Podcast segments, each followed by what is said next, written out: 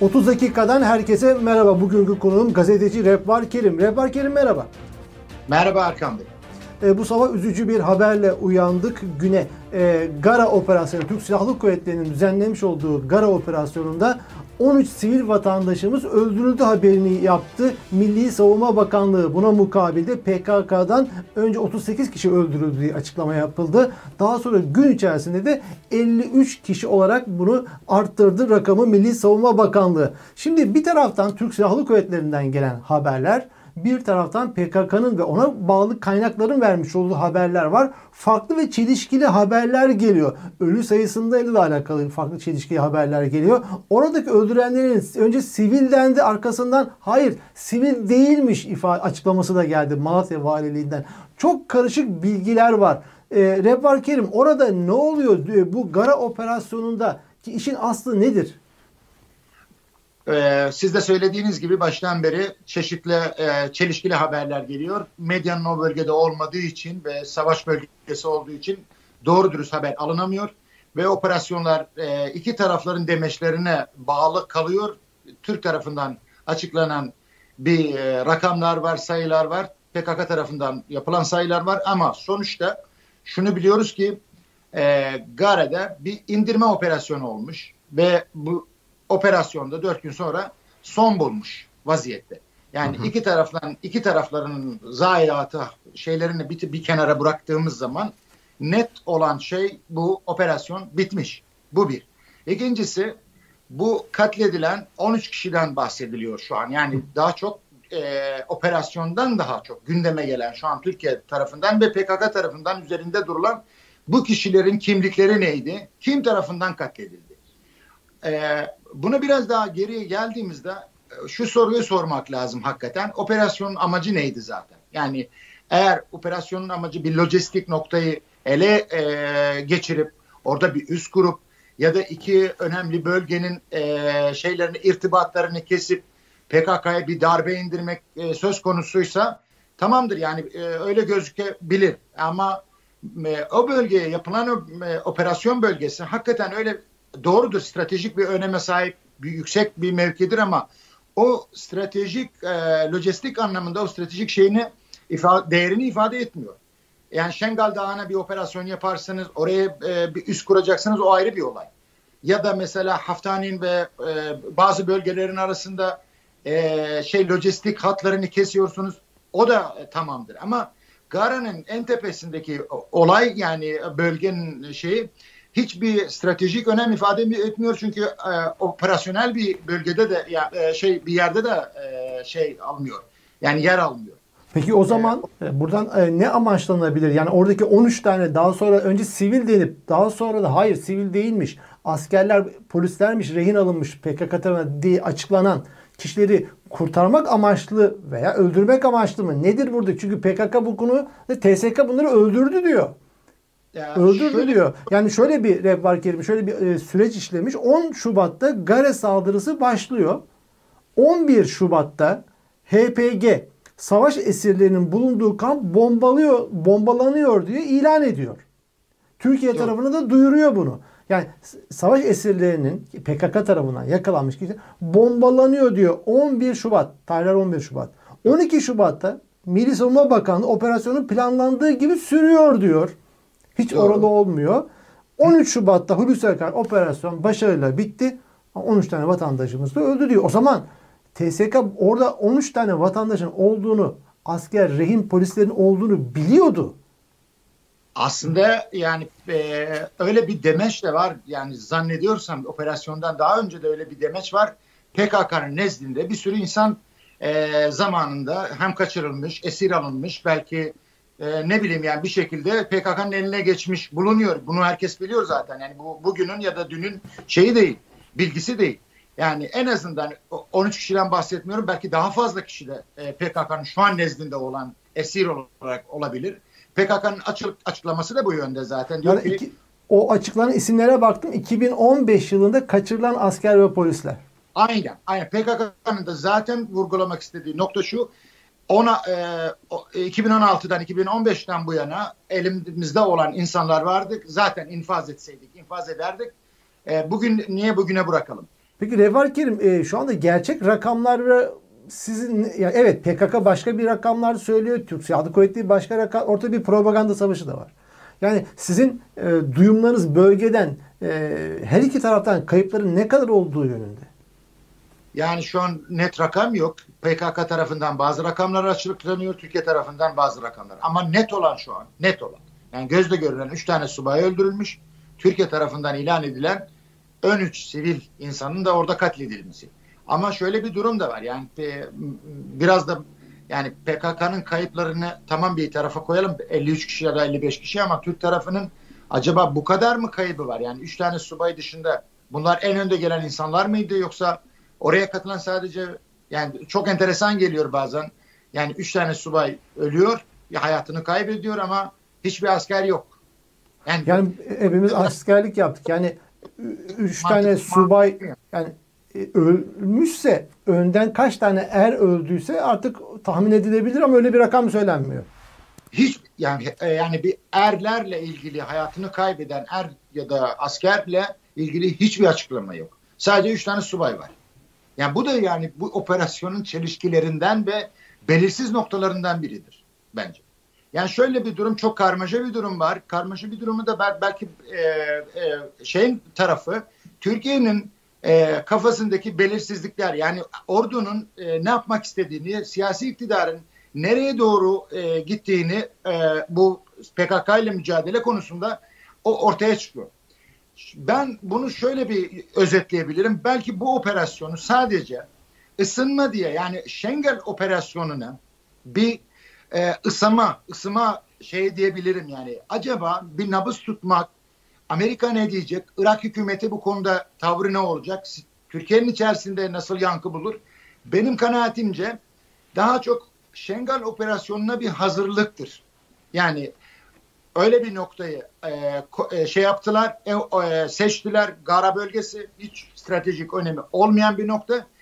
Altından da e, 13 kişi orada hayatını kaybetti. Bunları sivil olarak medyaya, topluma lanse edilmesi ve Türkiye'nin içerisinde e, milli bir e, şey yaratmak ve bunu Şengal operasyonuna meşruiyet kılmak. Benim kanaatimce bunu buna doğru e, bunun, bu doğrultusunda doğrultusunda olduğunu böyle görüyorum.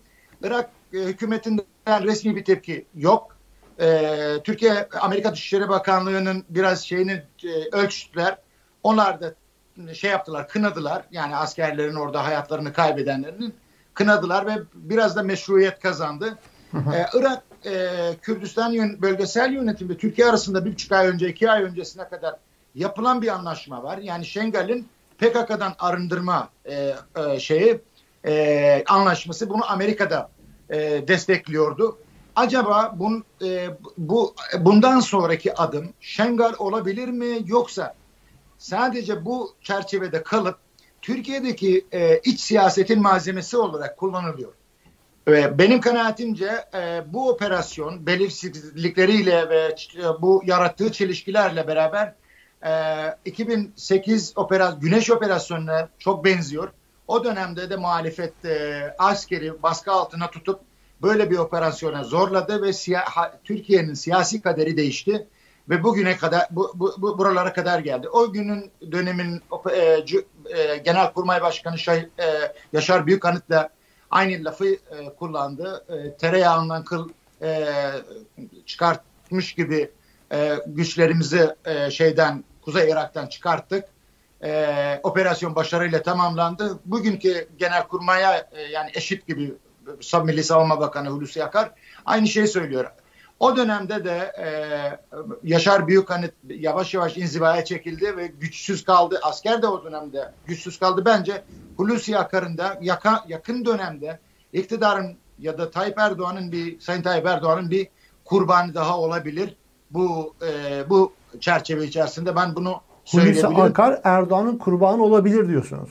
Ben öyle düşünüyorum. Damat damadını ekonomik olaylardan dolayı belki şeyden kaldırdı, vizyondan kaldırdı. Belki Milli Savunma Bakanı'nın da başına öyle bir şey gelebilir. Ben öyle düşünüyorum. Yani yakın zamanda ya da çok fazla sürmeden E, operasyonun faturası şu an Milli Savunma Bakanlığı'na e, kesilmiş vaziyette. Ben öyle öyle öyle hissediyorum. Evet orta, hani o başarılı bir operasyon deniyor ama neticede oradaki yani PKK elindeki esir olarak tutulan 13 tane polis, asker, devlet memuru kişiler ölü olarak ele geçirildi. Orada şimdi buradaki iki tez olarak siz yani TSK şunu söylüyor. Bu 13 kişi PKK tarafından infaz edildi. Enselerine sıkıldı. Başlarındaki bir PKK'lı tarafından. Şimdi PKK'da hayır bombardıman sonucu öldürüldü. Sizin daha çok benim anladığım daha çok e, bu bombardıman sonucu öldürülme ihtimalini daha mı kuvvetli buluyorsunuz? Abi, ben böyle bir e, şey e, pencereden bakmak istiyorum. Ülke Türkiye değil, tarafta PKK değil. Bir grup terörist birkaç kişiyi kaçırmışlar. Siz onlara ya da kaçırmamışlar herhalde. Sizinle bir e, tarihi bir husumetleri var. Savaş içindesiniz. O ülke oraya e, yığınma yapıyor ya da saldırıyor. Türkiye'den bahsetmiyoruz, PKK'dan bahsetmiyoruz. Bir tarafsız bir şeyden bahsediyoruz. Bir e, açıdan bakmaya çalışıyoruz. Yani Türk, Kürt, PKK, terörist bilmem ne falan demiyoruz. Ya elinizde bir bilgi var, o bölgeye bir operasyon yapıyorsunuz. Tamam mı? Yani o, böl o bölgeye bir bilgi var. Siz e, onların elinde bu kadar kişi şey rehine var, tutuklu var. O tutuklarını özgürleştirmeye ya da kurtarmaya gidiyoruz. Bu bir. Birinci ihtimal. İkinci ihtimal o bölgeyi işgal edeceğim. Çok stratejik bir önemi sahip bir bölgedir. Ben o bölgeyi işgal edip ondan sonra nasıl Afrin'de, Kobani'de, orada burada bunları yaptım. Orada da bir üs kuracağım. Gözlem üssü oldu. Şu an Türkiye'nin elde ettiği ne? Yani bu operasyondan sonuç ne? Sonuç 13 kişi ölmüş.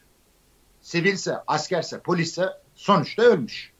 Bombardıman öldürmüşse, PKK infaz etmişse ikisi de bu suçta ortaktır.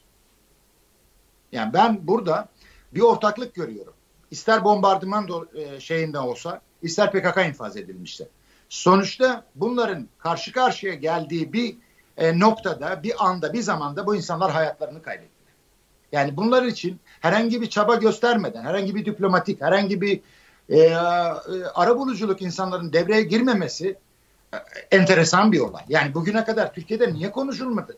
Niye? Ya 2015'ten beri bar bar bağırıyor. ANF yayınlamıştı o zaman e, bu e, bugün öldürülen o asker ve polislerin işte teker teker ekrana çıkmışlar. Biz kaçırıldık. Şu kadar yıldan beri buradayız Kandil'deyiz veya kaçırıldıkları yerdeyiz ve bizimle devlet ilgilenmiyor, hükümet ilgilenmiyor diyor. Bar bar bağırıyorlardı. Anneler de feryat ediyorlardı. Ve böylesine ilgisiz bir durum vardı hükümet cenahında. Güneş operasyonu sonrasında da böyle olaylar oldu. Tabii bir sürü asker, bir sürü insan e, yakalandı. O dönemde de PKK'nın eline düştü.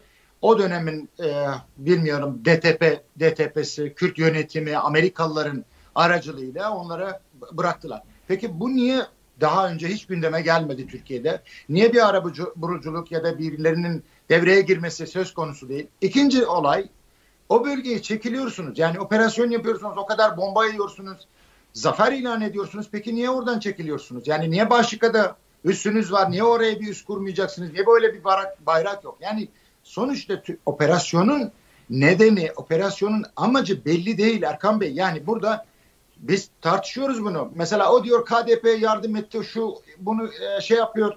Elbette herkes herkes suçlayabilir bu konuda. Ama ortada bir belirsizlik var. Yani hiç kimsenin e, görmediği nokta şu. E, 13 insan, 10 sivil insan yani en azından rütbesi olsa bile bilmem ne şu an esir durumunda. Yani sivil sayılır. Yani e, e, elinde silah yok sonuçta. Polis olsa bile özel harekatçı olsa bile elinde sonuçta silah yok, sivildir. O dönemde tutukludur. Bu insanlar ölüyor. Şimdi bunun yerinde feryat figan eden Türk medyası ben ben bir şey daha e, söylemek istiyorum. Bugün TSK'nın basın toplantısına baktım. Yani mağaraların içini karış karış gösteriyor e, haritada. E peki madem biliyordunuz yani bunların bu tuvaleti bile gösteriyor. E hapishanede orada yani. Hı hı. Yani onu da o, e, niye her şeyi biliyorsunuz? o e, onların yaşadığı noktayı bilmiyorsunuz. Ya da PKK'nın e, ben PKK'yı haklı çıkartmak istemiyorum. Kesinlikle bu, bu konuda böyle bir ne bir fikirdeyim ne bir pozisyondayım. Ama sonuçta eğer bunları öldürseydiler sizin dediğiniz gibi televizyonlara da çıktılar. ANF şeylerin ajansına da çıktılar. E, öldürseydiler öldüreceklerdi. Ve öldürmediler yani bugüne, bugüne kadar öldürmediler. Daha çok ağır darbe, darbeler de aldı PKK Türkiye'de. Daha çok ağır darbeler, ağır, ağır kayıplar da verdi.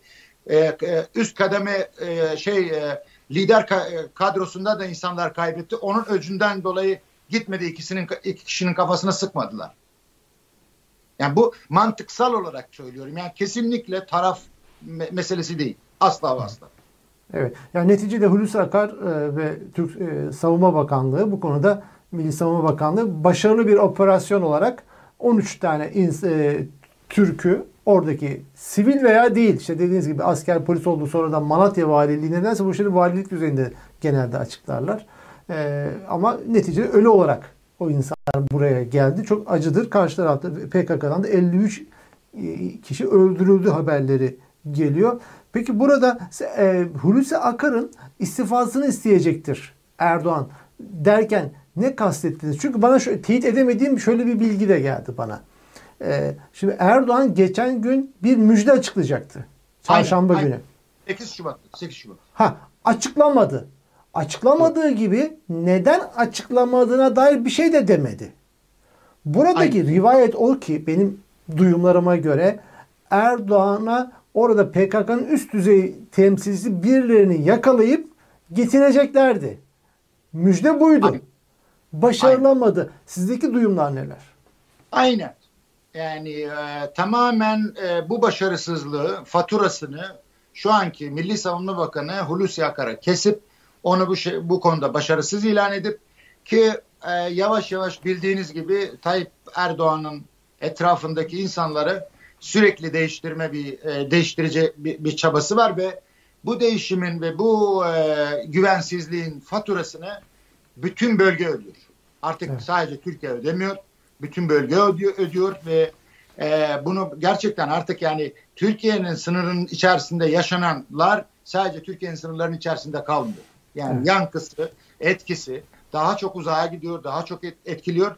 O yüzden yani biz de bu konuları konuşurken böyle yorumlar getiriyoruz. Yani mesela şu an bugünkü gündem yaratıldık yarattıkları gündemi HDP'yi tamamen tasfiye etmek şeyidir, çabasıdır. Yani bugün Sayın Bahçeli'nin e, e, e, verdiği demeçleri bildirisine bakın. Yani ilal ebed, ilal ebed HDP gibi bir parti herhangi bir Türk partisiyle, herhangi bir sol partisiyle ittifak kuramaz bu saatten sonra. Yani ne demek yani bu? Yani bir olayı, siz olayı sadece kendiniz organize ediyorsunuz. Gidiyorsunuz, başarısız oluyorsunuz. Faturayı niye ona buna kesiyorsunuz? Mesele bu sadece. Evet. Ve bu e, özgürlük adına, demokrasi adına bölgeye çok büyük zararlar, çok kayıplar uğrat, e, veriyor hakikaten. Bölgenin şu an e, hüsrana uğradığı bir, bir süreçten bahsediyoruz. Tamamen e, yanıyor, savaş içindedir ve bu belki bunun e, payı eğer eskiden Amerika ya da bölge bazı İran falan Suudi Arabistan deniyordu. Şimdi Türkiye'de onların kadar vebalini üstleniyor. Evet. Evet yayınımızın sonuna geldik Refah Kerim. Çok teşekkür ediyorum yanımıza katıldığınız için. Ben teşekkür ederim.